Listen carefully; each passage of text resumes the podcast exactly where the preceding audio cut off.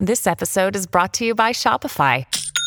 Forget the frustration of picking commerce platforms when you switch your business to Shopify, the global commerce platform that supercharges your selling wherever you sell. With Shopify, you'll harness the same intuitive features, trusted apps, and powerful analytics used by the world's leading brands. Sign up today for your $1 per month trial period at shopify.com slash tech, all lowercase. That's shopify.com slash tech.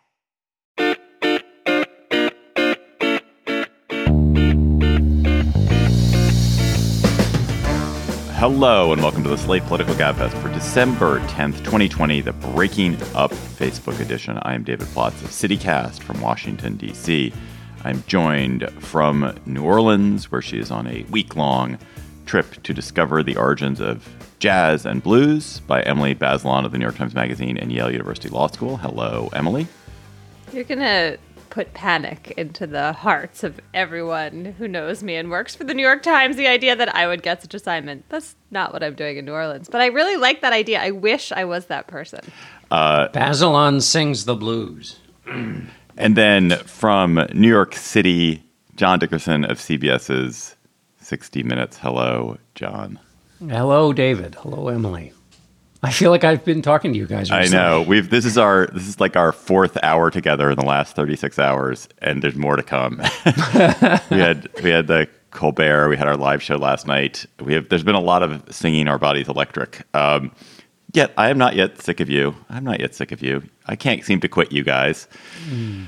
On today's Gabfest, is this a coup? It may not be succeeding and it may be ridiculous, but is it actually an attempt to overthrow what how American government works and what is protecting us. We're going to be joined by Tim Wu, scholar who has a brilliant op-ed in the New York Times today about what is protecting us from a, a dissolution, a collapse of the American system. Then Tim is also going to join us because he's an antitrust expert par excellence to talk about whether Facebook should be broken up. The FTC and 46 state attorneys general say it should be. Are they right? And then we have an amazing topic John Flansburgh, who is he is a significant chunk of They Might Be Giants, the wonderful band, has written us a question, a really good question in the form of a song. So we're going to hear the song and answer the question. Plus, of course, we will have cocktail chatter. We are joined by Tim Wu, a law professor at Columbia, who has a really, really interesting piece in today's New York Times, What Really Saved the Republic from Trump. And we're going to talk about what really is saving the Republic from Trump. Cross fingers, fingers crossed. But I'll read one paragraph. What really saved the Republic from Mr. Trump was a different set of limits on the executive, an informal and unofficial set of institutional norms upheld by federal prosecutors, military officers, and state election officials. You might call these values our unwritten constitution. Whatever you call them, they were the decisive factor. Tim, welcome to the Gabfest. It's great to have you here. Pleasure, yeah. I want to start actually with you, Emily, which is that we have um, it's a kind of terrifying, freaky world. Uh, we're going to get to the somewhat reassuring things that Tim has to say in a minute, but this week. 17 states have joined Texas in filing a suit to overturn the election results. It is going to be doomed, but it doesn't mean that it's not uh, alarming that there's so many signs of weakness in the American system. But can you talk quickly about this lawsuit and why it is so concerning? Yeah, I mean, this lawsuit is like a new level of crazy, which is saying mm-hmm. something because we've had so many crazy lawsuits. But what's so bananas about it is that Texas, and now with all these other states, um, is arguing for throwing out the results of other states' elections based on no evidence of fraud, just based on the idea that Texas and these other states don't like the mail in balloting rules that these other states pass. Never mind that a couple of the states that signed the brief have similar rules, for example, allowing people to return their absentee ballots after Election Day. So, the states have control over how they pick their electors. Um, and they had set up rules before the election. And for so many Republican attorneys general around the country to want to take part in this performance to um, show their loyalty to President Trump, it's just really disturbing. It's going to further undermine faith in the integrity of the election. This legal argument just is honestly ridiculous. Uh, and that it's just distressing to think that the pressure Trump has exerted to force Republicans to go along with his notion that this was not a free and fair election, that it's bearing fruit in this way. Even if it's not a way that's going to overturn the results, these public officials are, you know, it's it's just really playing with their oath to the con- to put the country first, I would argue.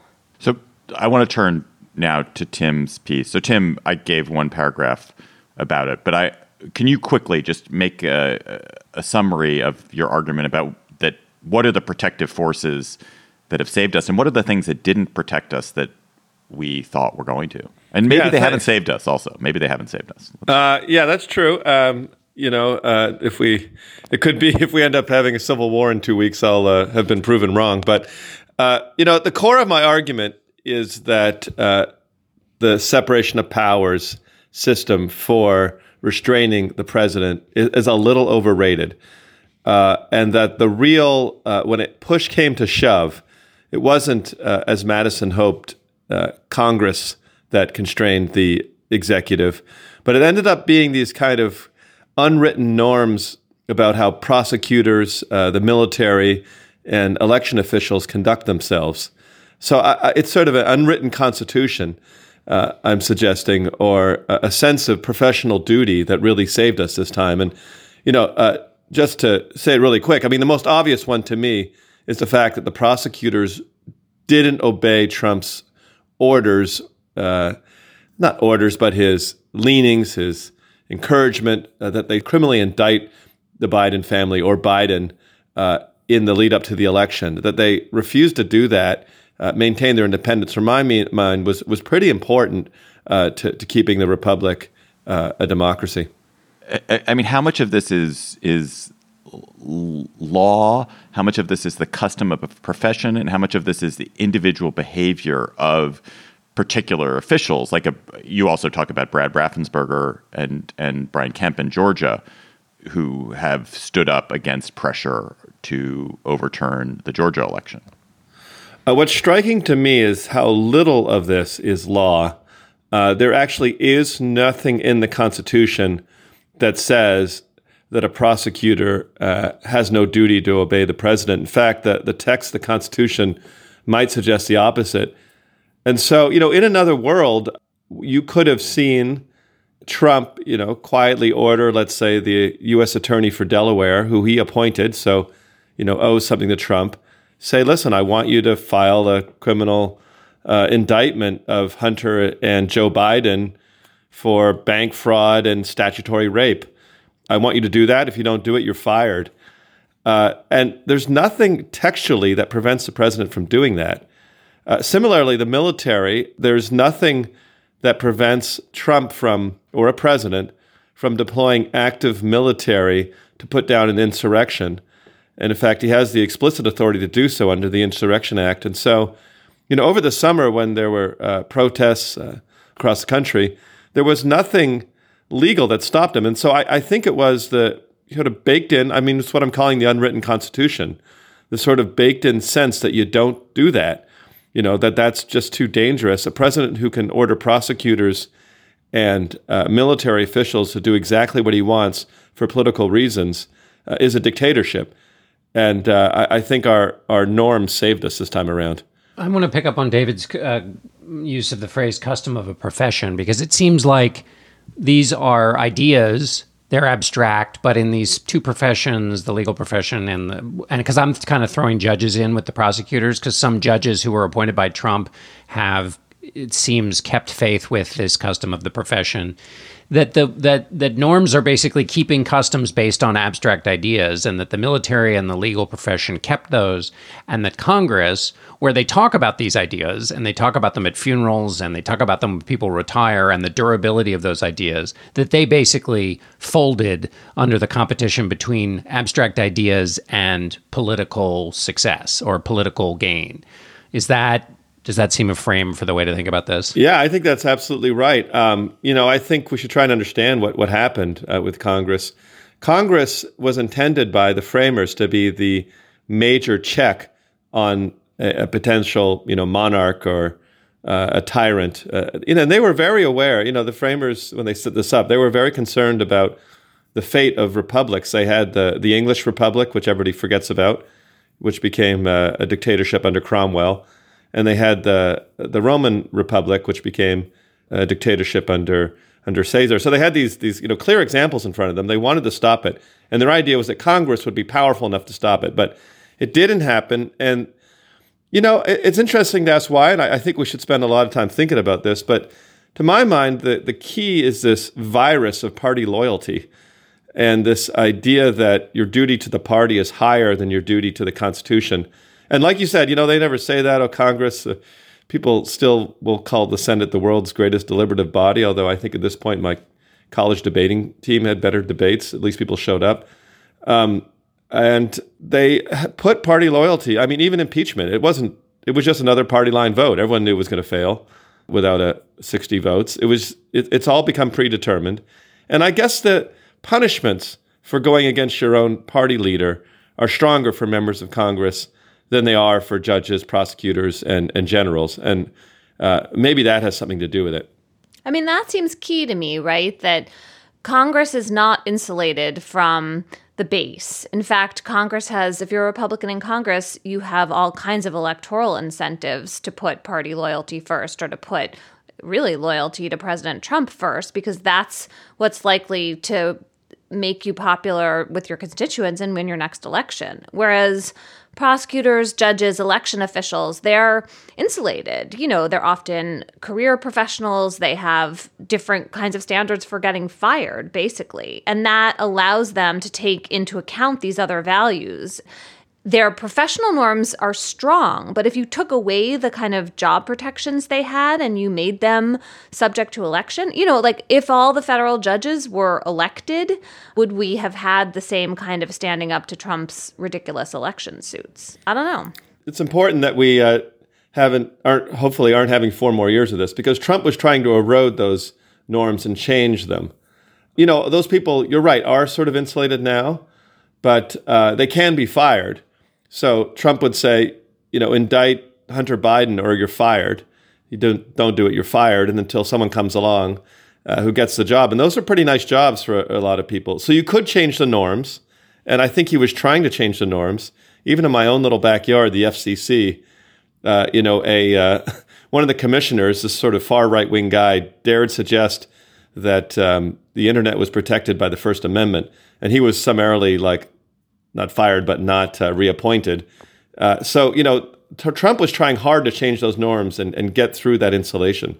But I agree with you. There's something, at, now at least, that the politicians feel it more directly.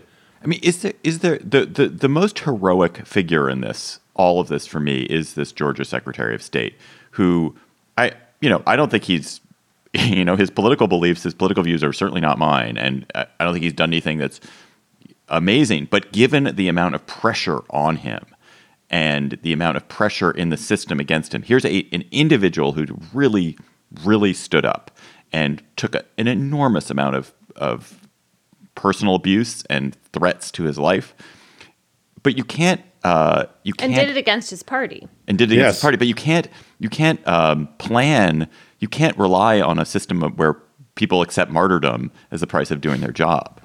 So how how are we going to make the the what what he did the norm rather than what everyone else wants to do the norm for elected officials for the people who are for the people who are political figures. I mean, he actually is elected. Yeah, no, no. I'm saying, yeah, I'm Other saying. So we're talking about the, the professional people, the judges, the military, lawyers have behaved differently because their incentives are different. But can you can you can you create something which is slightly more protective for elected officials that allow them to behave honorably in the way that this guy has behaved? Yeah, I think it's hard. Now, notice your instinct goes uh, immediately to that sort of checks and balances. How do we structure this better? And and I hear I hear you. Um, I think hopefully from this experience, uh, hopefully you know the the state elections officials feel kind of vindicated. Uh, you know, they sort of held on mass as a, as a team and established, hopefully, some norms of professionalism for themselves. But I agree, some of them are elected, and uh, I agree he's a hero. I mean, he is a relatively minor elected official, looking to have a political future, and and he stood uh, solid. You know, other than taking elections away from the states, having election officials be more like federal judges, uh, it's not hundred percent clear how you would do this. I mean, t- when tested, they held, and I think one of the best things we could hope for is that maybe this helps establish a norm, which you know has been the norm that this is a professional job and people do it in a professional way. But I agree. I think it's the most vulnerable. Uh, speaking of heroes, I want to give credit to the military too. I, I was, um, you know, we sort of take it for granted that the the U.S. military stays out of domestic politics, but that is not the norm for this continent. Um, no, no, North and South America. Uh, nor in many European countries. You know, and that is, to my mind, the most dangerous of these uh, possibilities is the military getting interested in politics, deciding it kind of likes being involved and, and never going getting out of it. And I, I thought it was impressive that uh, General Milley issued that apology, like in a video. You know, the guy's pretty senior guy. And he says, you know, I, I, I shouldn't have done that, and I was in the wrong place, wrong time against his own commander in chief. So, yeah, I mean, I think they, uh, I actually think that was a big moment in U.S. military history. You know, it wasn't exactly storming the beaches of Normandy, but it was an extraordinary, extraordinary uh, admission and confirming of a norm of political neutrality. It's a really great point. There was a restraint there to withhold, withhold grabbing power that was essentially freely being offered to them. Um, more broadly than just the behavior of local elected officials and how you grow more of that beyond the question of of dealing with elections isn't the isn't what David's asking how to elevate the power of ideas which is to say the power of the constitution over the political incentives. Um, and then I guess launching from that, Tim, I wanted to ask you about in your attention merchant um, frame and, and worldview, whether you think the the sh- continued shredding and the of our of the way we have public conversation um, exacerbates this problem, exacerbates, is one of the structural incentives that makes it so easy for lawmakers to choose party over over the Constitution. Yeah, I mean, I think the answer is yes. Obviously, that you know, mic- appealing to micro arguments, uh, micro audiences, um, uh, which is a trend led first by advertisers. You know, find out niche markets for people who like uh, microphones for podcasts or something and then you turn that into let's find the niche argument who believes that you know uh, prosecutors should be free to indict the political opponents of the president, and there is a market for that. You know, there's a lot of people jumping up and down on my Twitter feed saying that I've identified every aspect of the deep state, and these are why all these uh, firewalls need to be eliminated immediately, so that the the, the ruler can have uh, his say. I guess one thing, just on reflecting on the structure for a second, it is crazy that the Secretary of State should be an elected position. In the uh, states, you mean, not the National Secretary of State? Yes, sorry, I mean that. It, it is crazy that the official in charge of elections should be an elected official as opposed to an appointed official, ideally one with uh, a long tenure or something. I mean, I guess it comes from some older vision of democracy as being a check, but it seems very dangerous. And you know, we were lucky that people held but uh, I could see that as the norm most in danger of eroding. But aren't there a few states but, that do it differently? Like Wisconsin has that five member commission that's appointed by the governor. I'm not actually sure that turned out to be better. But I wonder if the fact that the secretaries of state is elected is saved by the fact that they're lower down on the ballot. They're like you know, nobody really knows who those people are most of the time. It's not like a super sexy, glamorous position but they that will you now. leap into the governorship from usually. And maybe that saves it and makes it possible to have those people elected without making it too threatening. But don't you think they will now? They'll care a great deal about those races. Yes, it's true. We could see a lot of money coming into those races, like you know they have into state supreme court and other state judicial. That races. happened in 2004 with the Ohio Secretary of State oh, Ken Oh, yeah. Blackwell, who it was a huge deal, huge deal that there was this quite conservative Secretary of State in Ohio in that election, and and how that presidential election played out. So I don't. I think we've heard this before. Right, and the Bush versus Gore of Florida story also Yeah, with what's her name, A yeah. very controversial, exactly. What's her Yeah. Kathleen? Kathleen? I was going to say Catherine. Catherine. Katherine Harris. Ha- Katherine Harris. Nice. That's Okay. good. well, that's my lane. Okay, let's leave it there. We're gonna stay with you, Tim, Sure. and we'll be right back in a second. Actually, we're not going anywhere, but I want to do mention. right. I do want to mention uh, that Slate Plus members get bonus segments on the Gabfest and other Slate podcasts, and you, with your Slate Plus membership, uh, support the great journalism that Slate has been doing throughout the election, the post-election period, and you get to support our podcast as well, which we appreciate. So if you go to slate.com slash gabfest plus, you can join and become a member today for just $35 for the first year. And our Slate bonus, Slate Plus bonus segment this week is we're imagining what it would be like to take a road trip and what our ideal post pandemic road trip would be like. Uh, really fun listener question that we will dive into. Slate.com slash GabFest Plus. This episode of the GabFest is sponsored by Aura Frames. Are you ready to win Mother's Day? Cement your reputation as the best gift giver in your family? Give the moms in your life an Aura digital picture frame preloaded with decades of family photos. That mom will love looking back on childhood memories, seeing you what you're up to today, checking out grandkids, checking out cousins. And even better, with unlimited storage and an easy to use app, you can keep on updating your mom's frame with new photos so that it's a gift that keeps on giving. This is how I live in my family. I gave my mother an Aura frame. Was either for Mother's Day or for her birthday. She absolutely adores it. She's constantly hectoring me to update it with more photos, which I do. I also gave my girlfriend's mother an Aura frame, and I hope she hectors my girlfriend to update it with more photos. But it is a present that will bring absolute delight to a mother in your life. And they have a great deal for Mother's Day. GabFest listeners can save on this perfect gift by visiting auraframes.com to get $30 off plus free shipping on their best-selling frame. That's A-U-R-A frames.com. Use code GABFEST at checkout to save. Terms and conditions apply. A collision between a Chinese jet and an American spy plane. He came and rammed into our left wing. With relations increasingly strained, what are the chances of things spinning out of control? The Western world was asleep. I'm Gordon Corera. I'll be exploring the friction in this most important of relationships and asking Has the West taken its eye off the ball? You cannot ignore China. From BBC Radio 4, this is Shadow War China and the West. Listen wherever you get your podcasts.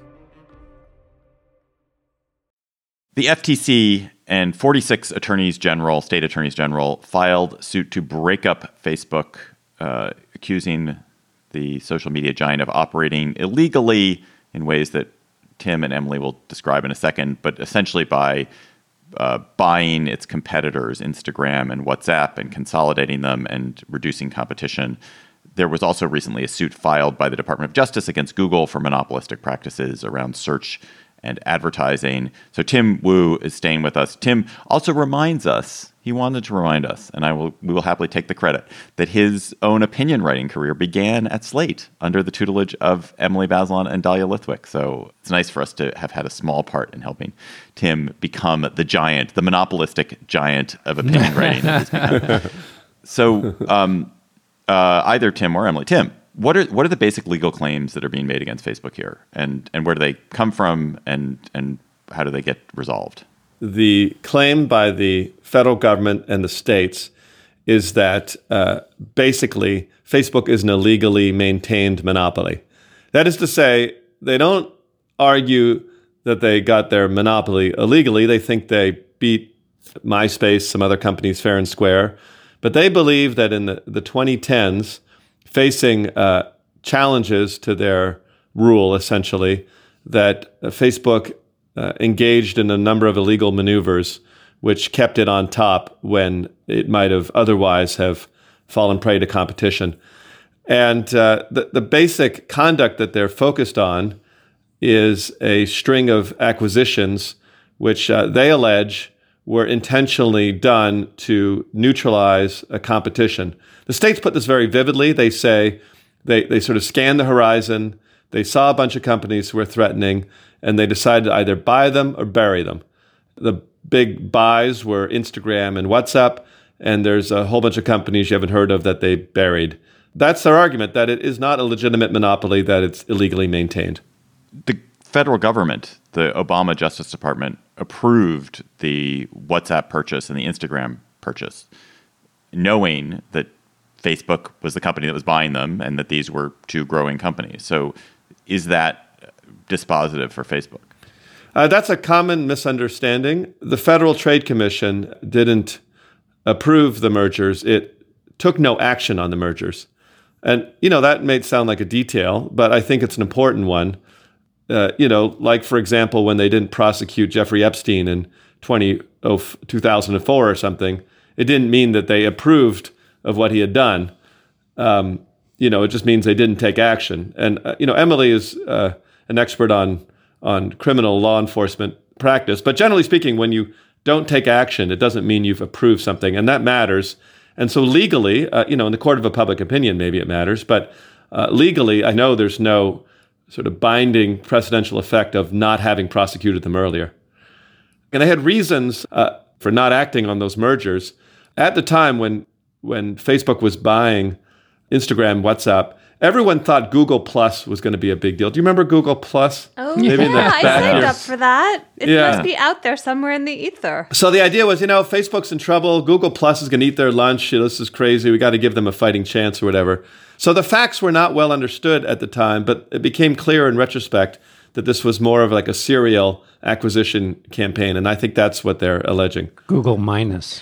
So, I mean, Tim, you and lots of other people, and I have been very sympathetic to this argument, have said for a long time that Facebook should have to divest itself of WhatsApp and Instagram, that basically the dominance of Facebook qua the website Facebook is just m- multiple times greater when you add on these other services, which are more popular with young people, which are popular abroad, and have much more growth potential. And yet, we haven't had the government come in an antitrust enforcement action and break up a company since they broke up AT&T and had them sell off the baby bells, which I think was like in the 1980s. Since then, we've had this standard take hold in the law about antitrust enforcement that the only kind of harm that really counts is harm to consumers about price. So it's only when anti competitive monopolistic behavior makes things more expensive for consumers that the government can step in. Now, that's not what the antitrust laws say, like that's written nowhere in the Sherman Act, but that's how courts have interpreted that law since the 80s. How big a problem is that here? That is that standard going to really trip up the government as it's trying to argue argue that you know the market would be more competitive in this kind of hypothetical universe in which Facebook does not own WhatsApp and Instagram. You know the times they are a changing. Um, the government is depending on older types of theories, actually more similar to Standard Oil than any sort of very precise idea that hey these two milk producers merged and the price of milk went up by 50 cents or something. They're relying on a case like Standard Oil, but also Microsoft. And I don't want to get too much into the weeds, but the basic idea is that it is anti competitive to kill your competitors. And yeah, that, and eat them up for lunch.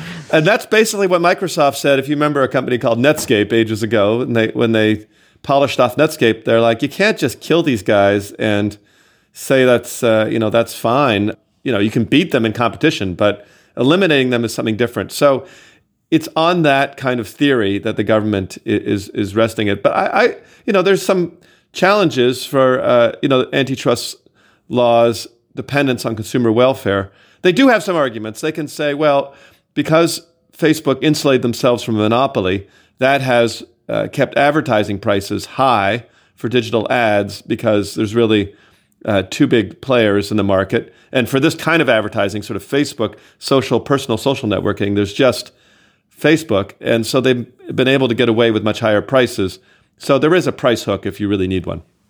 Can I ask a question about the weaponry that the government is uh, alleging that Facebook used, which is to say that it's powerful um, data cache, and that one of the examples that is used in in some of the reading I did was when um, Facebook denied Vine from accessing Facebook's you know friend lists and that kind of thing, which which which choked off Vine's the video service's growth.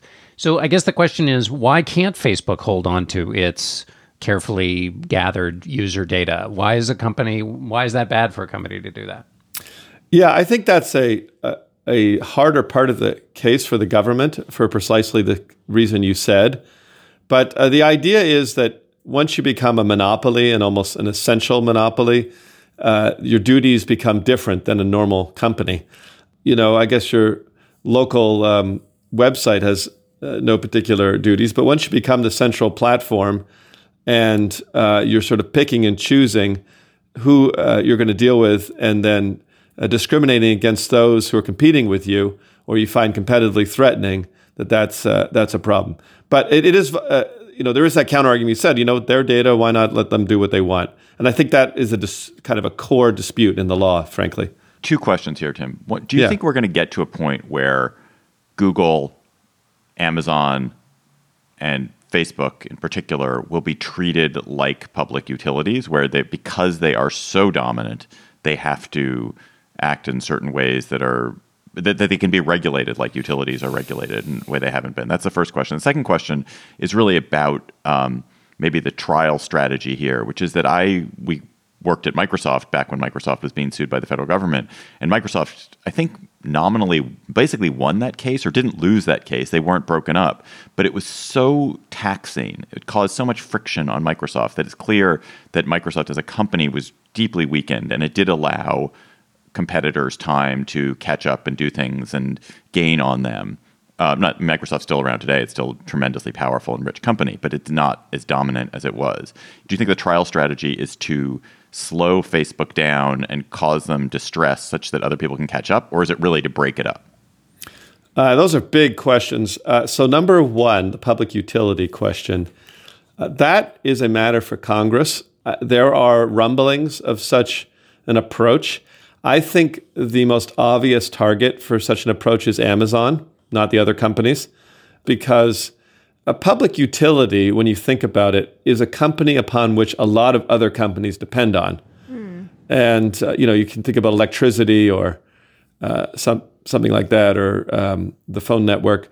I think uh, the first instinct is is Amazon, maybe Apple with their App Store, because you know the Amazon marketplace has become something that so many businesses depend upon that you sort of feel like maybe they should have some duties to be fair and non-discriminatory in how they operate that marketplace. It's just so essential. And you know, same maybe for Apple's App Store and Google Search. So that that's where you would see a public utility law if one showed up. But that is legislative, not to be too technical, but that's you know a law that Congress have to pass and figure out some category, you know, like electric utility that that made sense for them.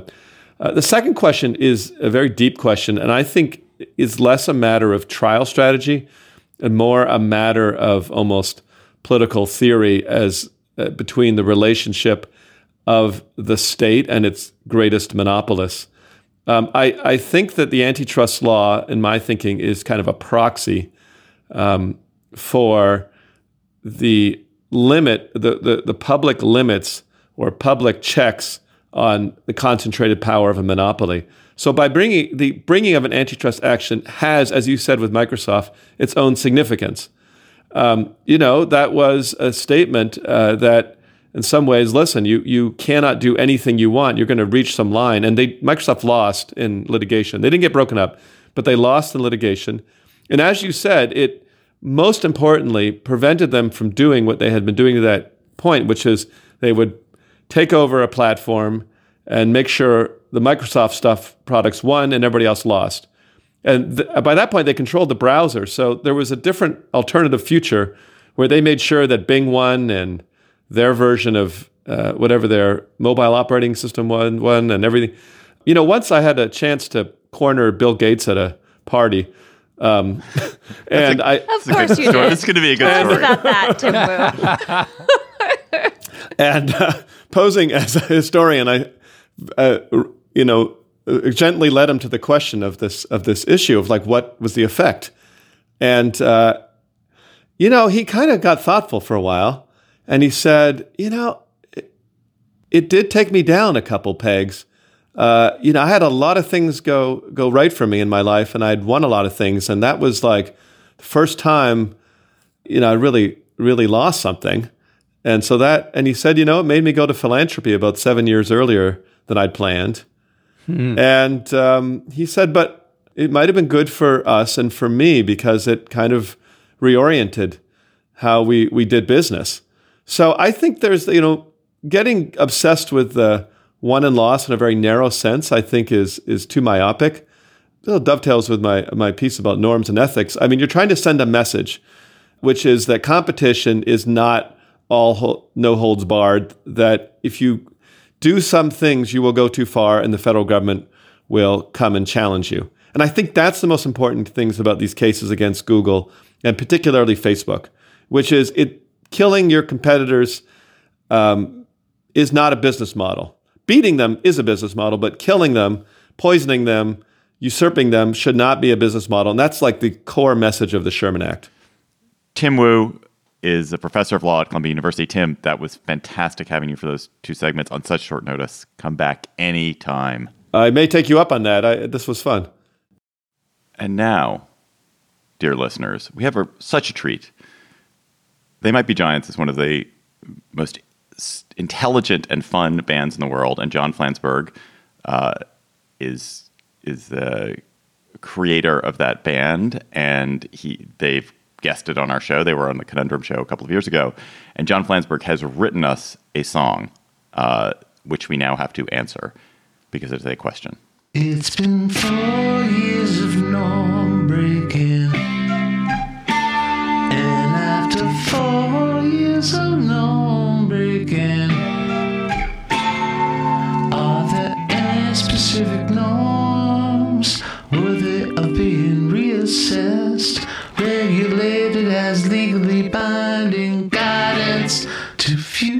future presidents?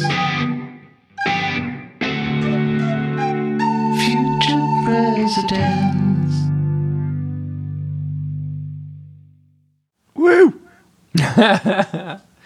I'm holding my lighter up in the air. That was awesome. So there are two interpretations of this question. One question, uh, one interpretation is: Are there any norms that shouldn't have been norms to begin with, so that now that President Trump has dispensed with them, we can agree that they were stupid. And then there are others, which are are there any norms which have been treated as norms but actually need the force of law or the more the force of be more than just uh, more than just agreement, as we talked about in our segment with Tim Wu. Just the agreement to behave is maybe not enough sometimes. So, anyone want to start? I mean, I have I have a bunch in both categories. Here's one that is kind of small, but I think telling. Here is a norm that President Trump broke that I think we should keep broken.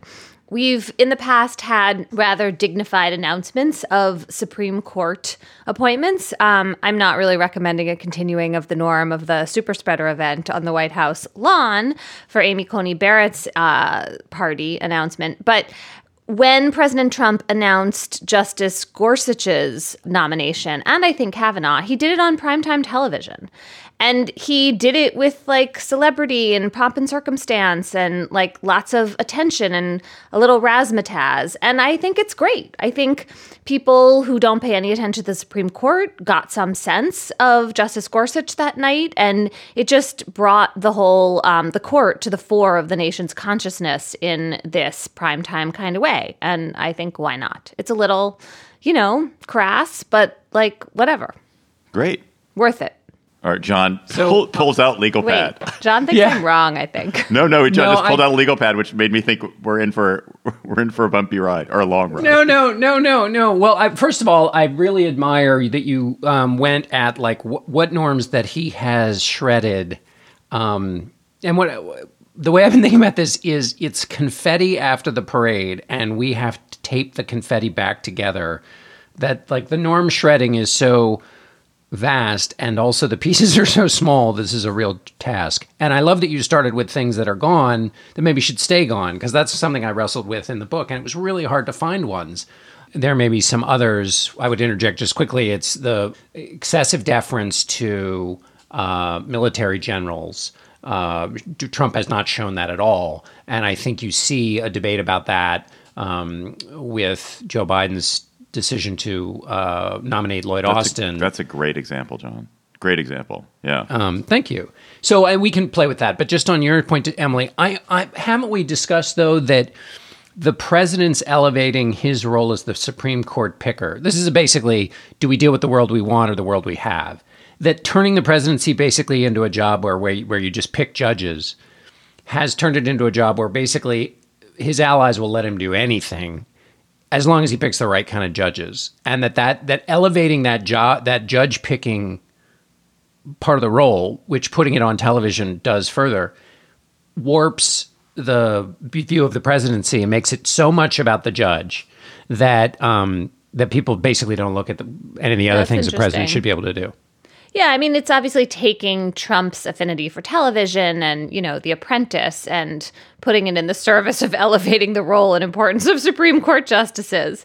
Right. You know, I was thinking about it as someone who watches the court for a long time and is constantly frustrated that the density and opacity and just complicated nature of its rulings often turns people off and makes it all seem mysterious. And so I liked how earthbound and, you know, primetime TV that was. But that's a good point. Okay, all right. Let, actually, let me just quickly jump in with my one norm to shredded norm to keep shredded, which is in the same vein, and then let's get to the ones that, that should be more regulated. Mine because mine was sort of the flip side of yours, Emily, which is that I actually think Trump is so bad at doing most of the head of state things, the traditional head of state things like national mourning, like like being a dignified uh, uh, presence at a at a at an event, at an international event, that maybe we should have a head of state. We should have a person who is like a more official, dignified person rather than expect the president to do this. And like instead, and John, you've talked about this a million times, but instead have the president uh, do the job of being president and have it be a slightly less public role. Instead, have more like a queen figure to be ceremonial. Um, you take you lose no opportunity to long for royalty. Exactly. No opportunity. You are not watching enough of The Crown because that is a mess. I am sorry. Having paid zero attention to the royal family for my entire life, now I am watching one season of The Crown because it's about Diana, the only person I know exists in the royal family, and it is bad. okay. But I think, just to interject quickly, David, before you move on, I think, and we can examine this some other time because I think Joe Biden's trying to do this. But you know, there's a model of CEO where you have the CEO who's a micromanager, and then you have the CEO who is an who is an orchestra conductor, and who basically sets up an organization that works like you're saying, David, which is he empowers people and gives them such free range that that they effectively become that his role is allowed to benefit from the ceremonial aspects of it and he can use that in diplomacy or sorry in politics as currency but he's not so down in the weeds um, and there might be a way to do that organizationally without having to do it governmentally All right. Let's talk about things that should be codified. John. oh i mean the list goes on and on taxes let's just say you gotta show your tax, tax returns returns. Can't run for president until you release your tax returns. Done. One line statute. yeah build like a stronger wall between justice department and the presidency So, do you want the independent counsel statute back? What do you want? I don't know. You're going to tell me what I want. what I really, really want. Um, I don't know, but I, but I mean, we've seen, you know, we've, um, well, I'll stop there. Emily, a couple of your, from you. I think stronger disclosure laws. I mean, I would really like stronger campaign finance laws, and I think they're actually linked, although that's not a norm that Trump broke. But I think knowing where our money is, the money that is influencing politics comes from, is really crucial, and that we've really weakened all of those protections. David, lightning round. Okay, lightning round. Um, not just the tax thing. I actually think you have to put your finances in a blind trust controlled by an independent figure because too much room to screw around with that. Appointing temporary cabinet level officials for an indefinite period, that's appalling. Yeah. We can see that the regularly the the, the Trump cabinet officials appointed in normal order are generally much less horrible than the ersatz toadies that we ended up with running things like DHS um, because they had to answer to the Senate and the Senate took it takes its job seriously even if it's controlled by the the party in power. I, saw Ersatz toadies when they opened for They Might Be Giants, by the way. Right. Well, you're also talking about the norm of advise and consent, the power of the Senate, right? Which we are seeing shift in real time as Republican senators threaten to um, potentially not approve basic Biden cabinet appointees. And I think we should have some kind of rule, I guess, that maintains a distinction between the appointees of the president and the judicial branch, right? The Senate has the power to advise and consent for both of them. But if you don't let the president have his appointees in his own branch, unless there is like a clear conflict of interest or some ethical violation, some you know, I don't know, criminal indictment.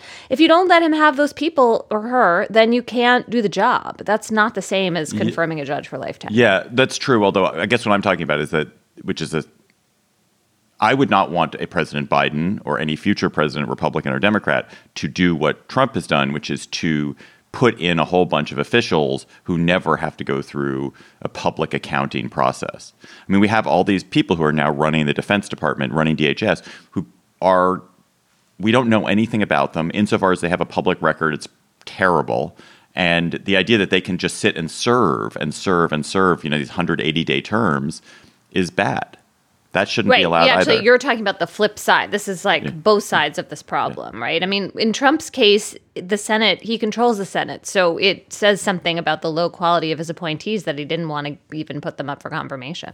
all right a couple others john what else you Well, got can I make a, um, um, an adjacent point, which I think is important that I've been wrestling with, which is there are obviously these things we're talking about, which are basically ways to co- way to lock in things that were done before by agreement. So that's crucial and necessary. So, but there is this other thing which I am wrestling with, which is we also have to reassert the the other norm that you can't ever lock in with laws, which is that basically when we pick these people to lead to be president, they have to have the two aspects of character, empathy and self-control to think about, you know, the future consequences of events and not just be day trading presidents.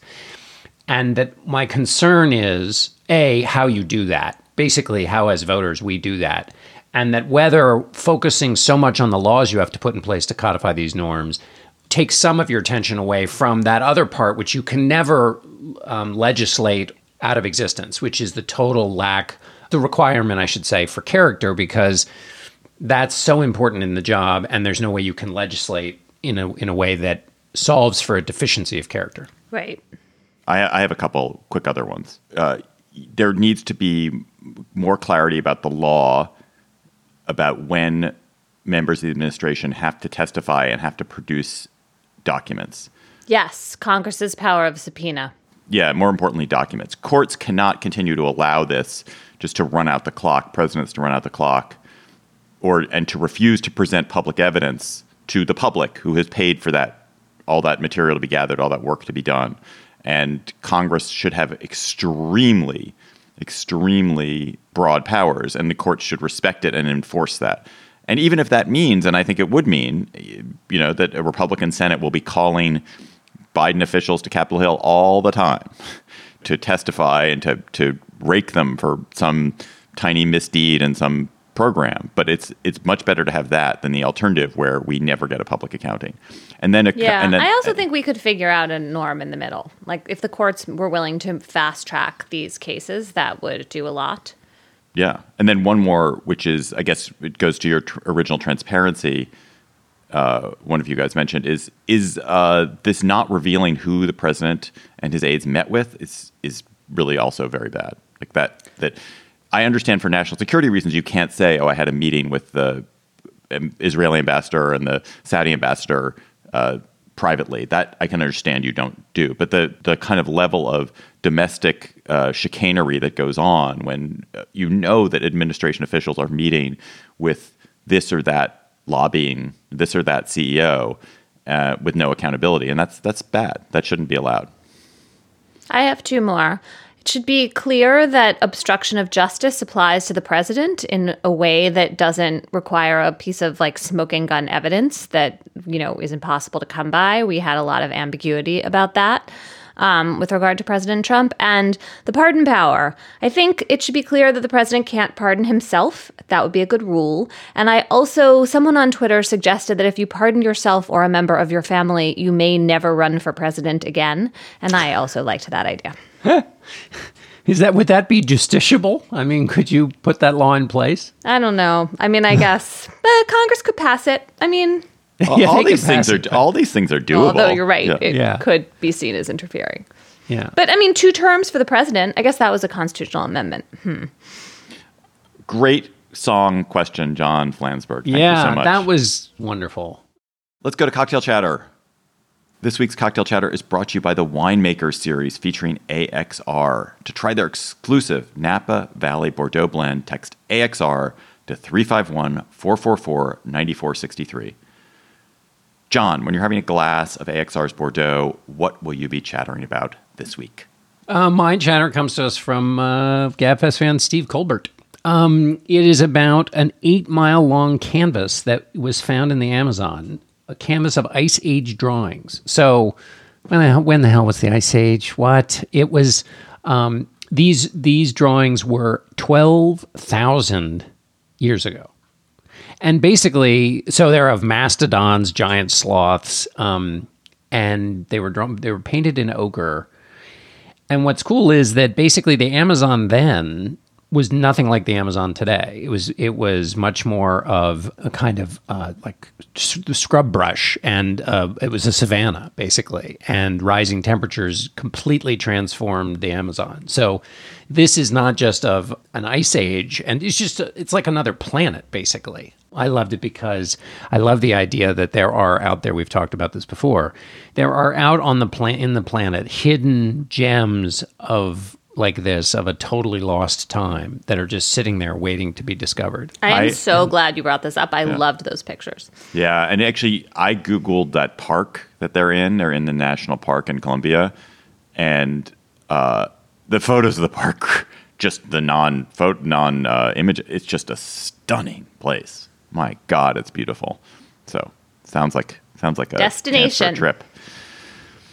All right, now on to my chatter. While I am sipping a glass of wine from our sponsor, AXR's Napa Valley Bordeaux blend, I will be chattering about the new Armando Iannucci movie, which is streaming on Amazon, which is uh, David Copperfield. It's a, an adaptation, a filmed adaptation of David Copperfield, one of the most beloved Charles Dickens books, one of my beloved childhood books.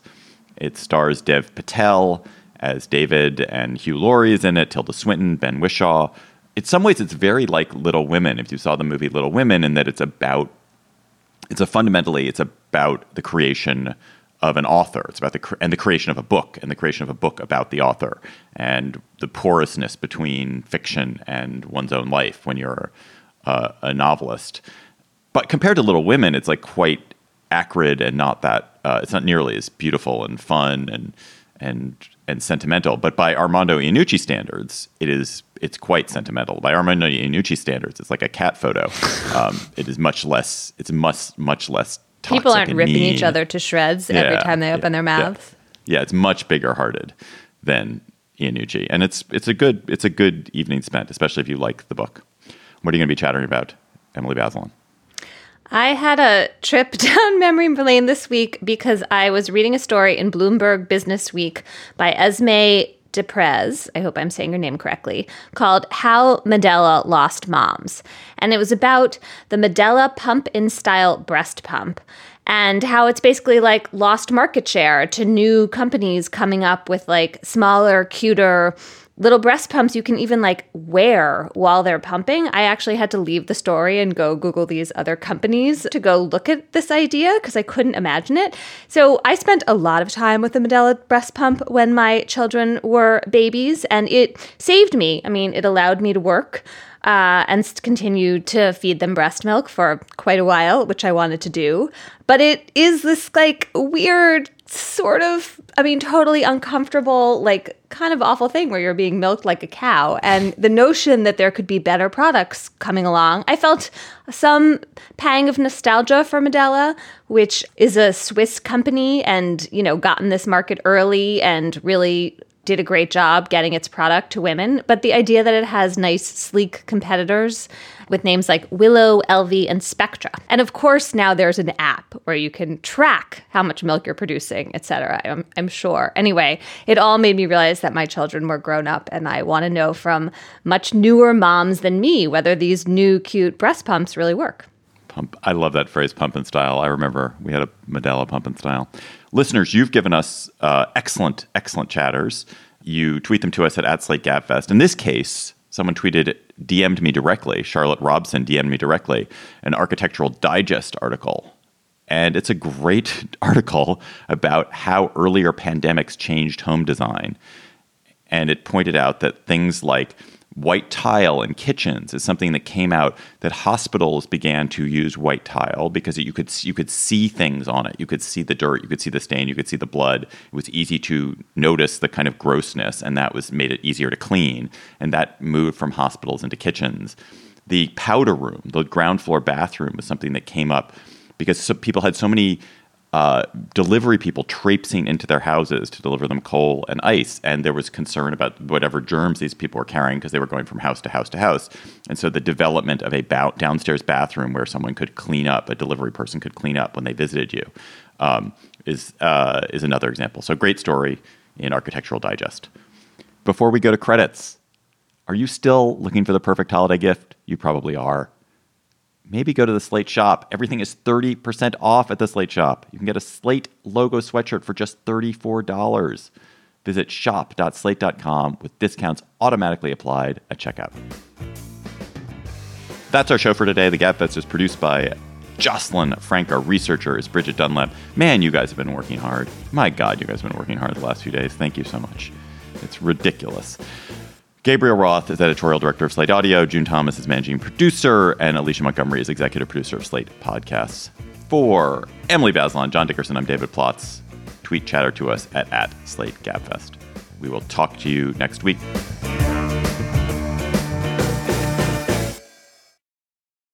Hello, Slate Plus. How are you? We have a question, a listener question for us. Hello. This is Daniela Kuntz. I'm an artist in Houston, Texas. We've all been cooped up for so long that the idea of a road trip seems like a wonderful thing. So, my question is what are the ingredients for a perfect road trip? Who is the ideal passenger? What kind of car would be perfect? And what's on the playlist? Thank you. Excellent Emily. question. Emily, you want to want to give a first start at some of that? I want to go on a road trip with my kids and my husband. Uh, but I, you know, what would be really fun would be like to caravan also with really good friends who are in a separate car, so you don't have to spend the entire day with them, but you could stop along the way and do things with them. I like that idea. I have to think though about the car for a minute since I don't really know anything about cars. I mean, you basically would want like a minivan at least, right? If not, I've never stayed in an RV. I kind of want to at some point travel, go around the country in an RV, but I have to actually like find out what that would be like. I thought about that question and I was like, oh, an RV would be great. And then I was like, I don't want to drive an RV. It's not very pleasant to drive an RV. Huh. So I wouldn't want to have to be the driver in that. Yeah. I mean, I also love campgrounds, so I wouldn't want to miss out like pitching a tent and staying in campgrounds a bunch. So maybe forget the RV and just go with the minivan. Yeah, I think it so depends on what kind of a. So let's imagine you couldn't go with your wife and kids, which are your spouse and kids or your girlfriend kids. That obligatory answer dispensed with. because because that you that does bring some um, allure of the RV, but um, because if you if you could if you had to go with one other person, then it would be interesting. What qualities would you want that person to have? But but patience. but if you had a car that really made driving you know exciting, I mean, I don't know what kind of car that is because I've never driven a super high I mean, a red performance car. convertible is what that car is. Yeah, a red convertible, or like uh, I don't know. I I have always imagined, although I've never driven one, a Porsche to be you know Gabfest fans, that was just a teaser. To hear the rest of our Slate Plus conversation, go to slate.com slash gabfest plus to become a Slate Plus member today.